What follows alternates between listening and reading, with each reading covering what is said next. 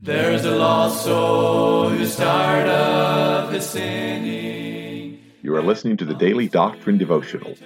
This is a daily podcast designed to teach and preach Bible doctrine each weekday throughout the year. This is Evangelist Tim McVeigh asking you to please let others know about this podcast so that they can subscribe or tune in each weekday. At the end of the podcast, we will provide you with subscription information as well as contact information for our ministry. Thank you for listening, and we pray that the Lord will help each of us as we study and preach the Word of God. And the saints all with gladness are singing the glorious song of the redeemed, song of the redeemed. Thank you once again for tuning to our Wednesday edition of the podcast. We're certainly thankful for each of you listening. We're going to be back in Job 38 today. Before we do that, I want to say we're going to be at the Mont Alto Bible Baptist Church. Now, they normally meet in a home in Mont Alto, and uh, this week and next week, the week following, they're going to be renting the pavilion there at the Mont Alto Park. That's in Mount Alto, Pennsylvania. And I'll be there this Sunday, Lord willing, morning and evening. And so 1030 and then 6 o'clock in the evening and we'll have outdoor services. And we do that, and they have done that for several years now to be a light in the community. It's hard to get someone to come to a home church, and uh, it's difficult sometimes, but they have an outreach. They hand out a lot of tracts, invite folks. We're trying to get folks to come. So pray that some uh, sinners, uh, some neighbor folks that they've been invited would come. And then the following week, we'll be there also with Brother Dale Morey. And so looking forward to that on Sunday. Uh, kind of the same scenario there, and we're looking forward to what God is going to do. The week in between, Monday through Thursday, each night at 6.30 up until 8.30, there's going to be Vacation Bible School in Blain, Pennsylvania at the Manassas Community Baptist Church. So if you have children, you're in the area, would love to have you come, love to have you attend. Just wanted to make that known to you. We're back in Job 38 again today. We spoke of those gates of death, seeing the doors of the shadow of death we understand there's a lot there because we're talking about God Himself is speaking to Job. And therefore, we know that God has seen the doors of death. We know, even in prophecy here, He's by foreknowledge has seen those things, knows those things, understands those things. And that's why He's asking Job. Job has prophesied of these things with Jesus Christ, but has He seen them? No, He's only seen them because God has revealed them to Him. It'd be like me saying, Well, I've seen salvation, tried to teach God about salvation. And yet, salvation, he's the author and the finisher of our faith. And so, because he's authored our faith, there's nothing I can teach God about salvation. He's trying to teach me about salvation, to give understanding of these things. In verse 18, he says, Hast thou perceived the breadth of the earth? Declare if thou knowest it all. Where is the way where light dwelleth? And as for darkness, where is the place thereof? So these are some pretty hard answers. These are pretty hard things to understand. I don't know if there's a scientist on this earth that can understand these things today. I can understand marginal of these things. I know that these things are in God. I know that light is hid by his thick cloud because he told us that. That's the only way I'd have an understanding. Nature can't teach me these things. And he goes on and says, Why thou should take it to the bound thereof, and that thou shouldest know the past of the house thereof. Knowest thou it, because thou wast then born, or because the number of thy days is great? He's asking him a question there. Do you understand these things because of who you are? Or because the number of thy days is great? Do you think your wisdom of your years has given you understanding? And what God is telling Job, even the things he spake of, even the things he prophesied of, even these things which he spake of earlier in this book, these are things that God's revealed to him. They're like me getting up and trying to preach in the intellect of the things that I have learned in the Word of God. And yet it's all been God. It's all been God's teaching. It's all been God making manifest his Son. And uh, it'd be crazy for me to boast of these things and act like I have some kind of knowledge of these things when God Himself has given any knowledge of these things and given us the Word of God to proclaim Jesus Christ. Therefore, there's no place for me to boast of what I have or what I've done. Hast thou entered the treasures of the snow? Or hast thou seen the treasures of the hail? Who's seen these things? Who's gone and looked at the vast treasures of snow? I think of Mammoth Lake, California, and the high Sierras this year, and the feet and feet of snow, and it just continued to snow. They still, as of July 4th, had feet of snow upon the mountains. They finally closed the ski resort just because people weren't coming, but they could have skied all summer, most likely. There's treasures of the snow.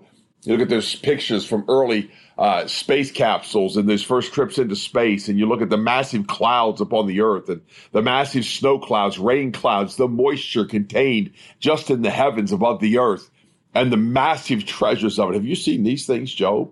Have you entered into the treasures? Has he seen the treasures of the hail? By the way, that hail he tells us now, which I have reserved against the time of trouble, against the day of battle and war. God has reserved the treasures of the hail for those days. They're there. They're in God's treasury. And there's a day when God is going to pour out the treasuries of his hail. We see a little glimpse of it.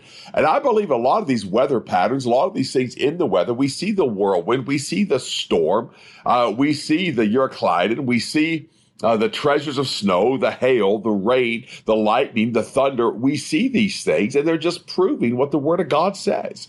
And I believe God does that, that we could see and understand Him. And do men turn to Him? No, they turn to wisdom and science, and they turn to the knowledge of, of the Weather Channel, and they turn to the knowledge of paid entertainers, call themselves weathermen, and they submit to them rather than what God said.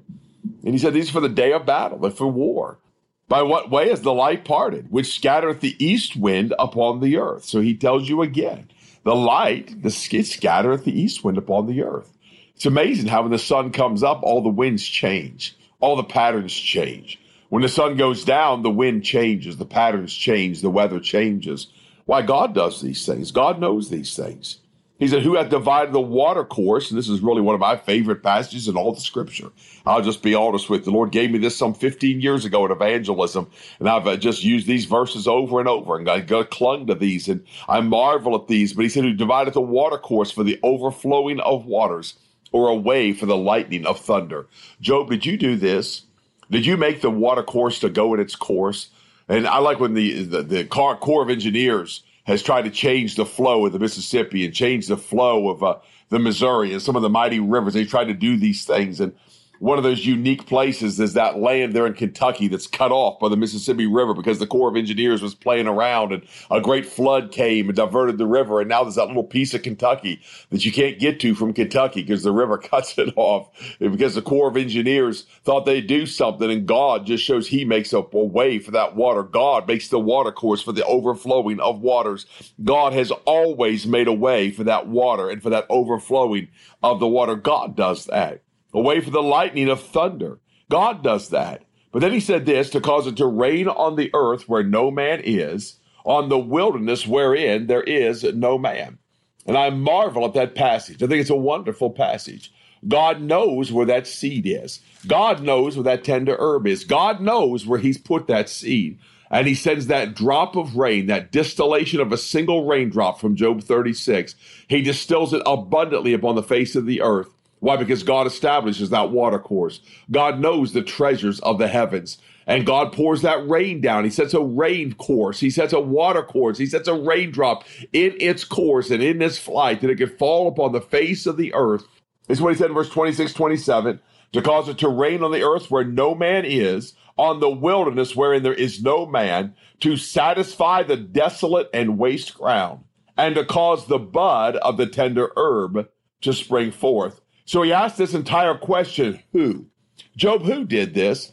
Who made a way that that tender herb might spring forth? Who made a way that drop of rain could fall exactly where it's supposed to fall and that herb can spring forth because it satisfies the desolate and the waste ground?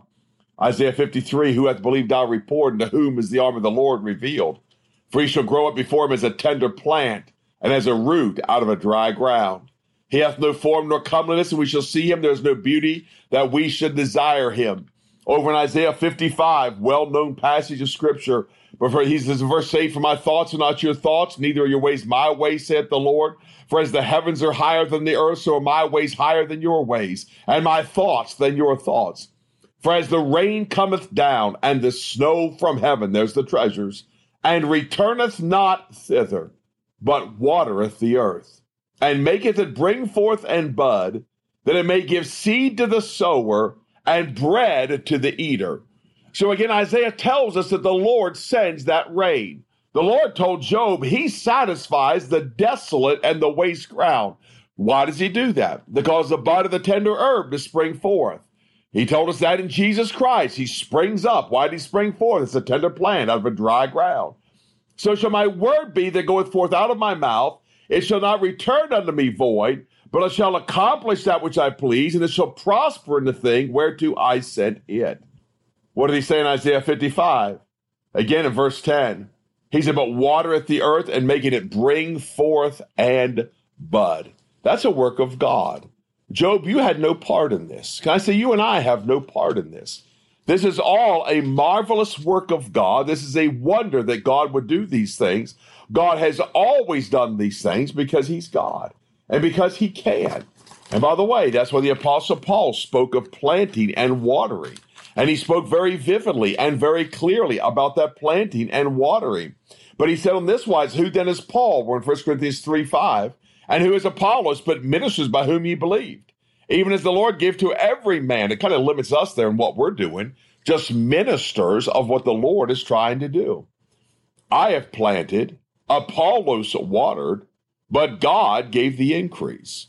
So then, neither is he that planteth anything, neither he that watereth, but God that giveth the increase. And so we go back to Job 38 and we see now that that water has fallen upon the face of the earth. God has set that water course. God has put that water right where that seed was that needed to spring up. There is a picture there. There is an understanding of salvation. What does God do? He sends forth a water. He sends forth a planter. One man plants, another man waters, and what does God do? He giveth the increase. How does he give the increase? Because he goes to the desolate and the waste ground and he waters with that seed where no man is. No man knows where that seed is, but that seed has fallen from the sower's pouch and it's on a dry ground, but it's fertile ground. And all it needs is some rain from heaven, and God sends that drop of rain. He distills that single drop of rain, falls upon that tender herb. That seed cracks open, germinates, opens, begins to grow, begins to flourish, and soon it's like a tree planted by the water, which bringeth forth its fruit in its season. That's a wonderful working of God.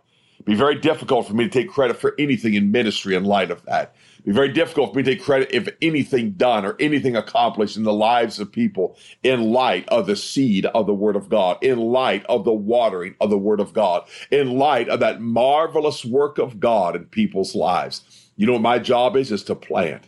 My job is to water.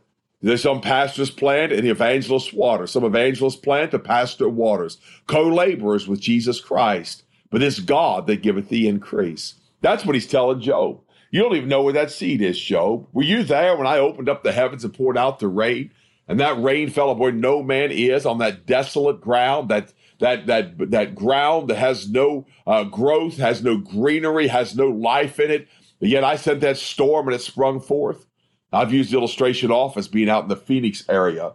And we are in West Phoenix out towards Apache Junction and had got one of their Phoenix storms, were just horrific storms, wind and mud and rain and just an awful thing in a city that never gets rain. And I was there for one of those, and we had to clean the windows and clean the cars and wash everything down because this grows, it blows sand and grit everywhere. But then we went out to the desert, and I found out most of Mesa uh, most of the, the city west had gone out west to see the desert. You know why? Because when it rains, the desert springs into bloom. It burns up pretty quick. It doesn't last long. But the whole desert was yellow. There were patches of red. There were patches of green. Why? Because when that rain came, every tender herb sprung forth where the seed had been planted. And that's a wonderful working of God. That's beyond my understanding. That's beyond my knowledge. But it's God that did this. And then he says in verse 28, hath the rain of father, or who hath begotten the drops of dew? Who did this, Job? Whose marvelous work is this? It's certainly not my work. I look back at the years of ministry. It's not my ministry, it's his. Deuteronomy 32 and 1 Give ear, O you heavens, and I will speak, and hear, O earth, the words of my mouth.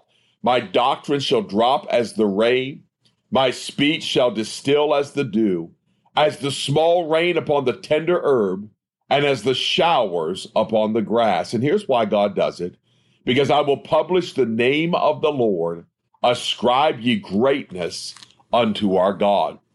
I've likened it to this that dew settles upon people. That dew is just a consistent every morning. There's moisture, it keeps things alive, it keeps things going.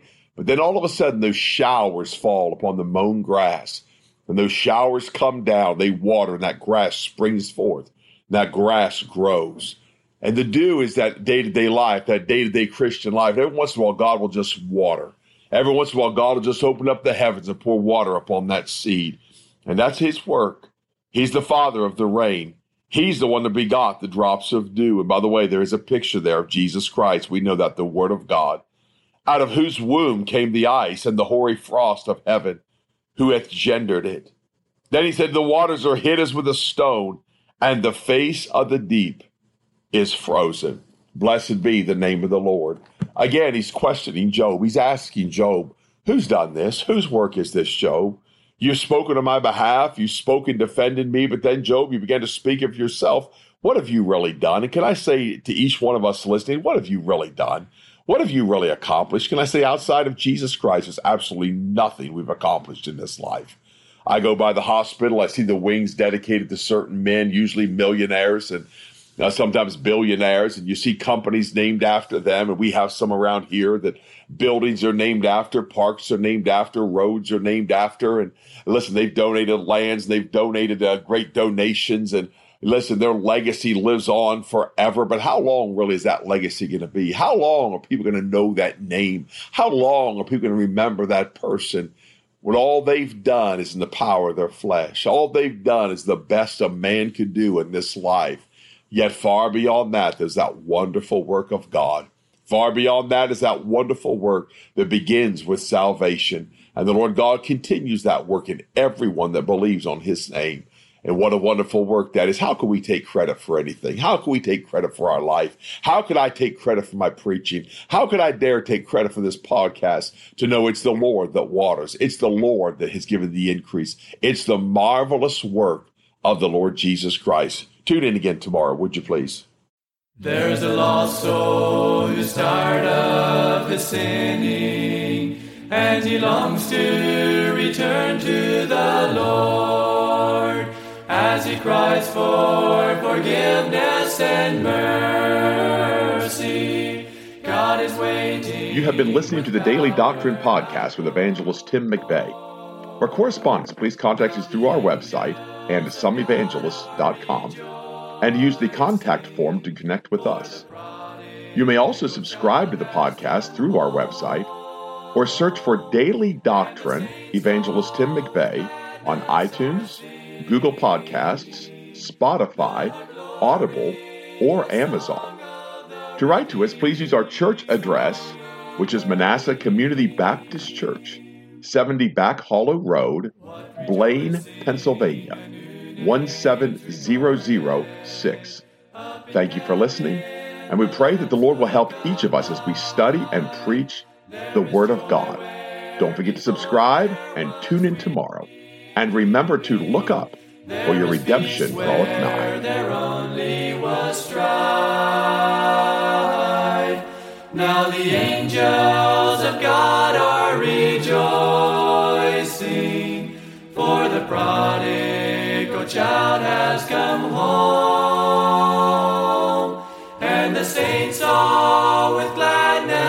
Home,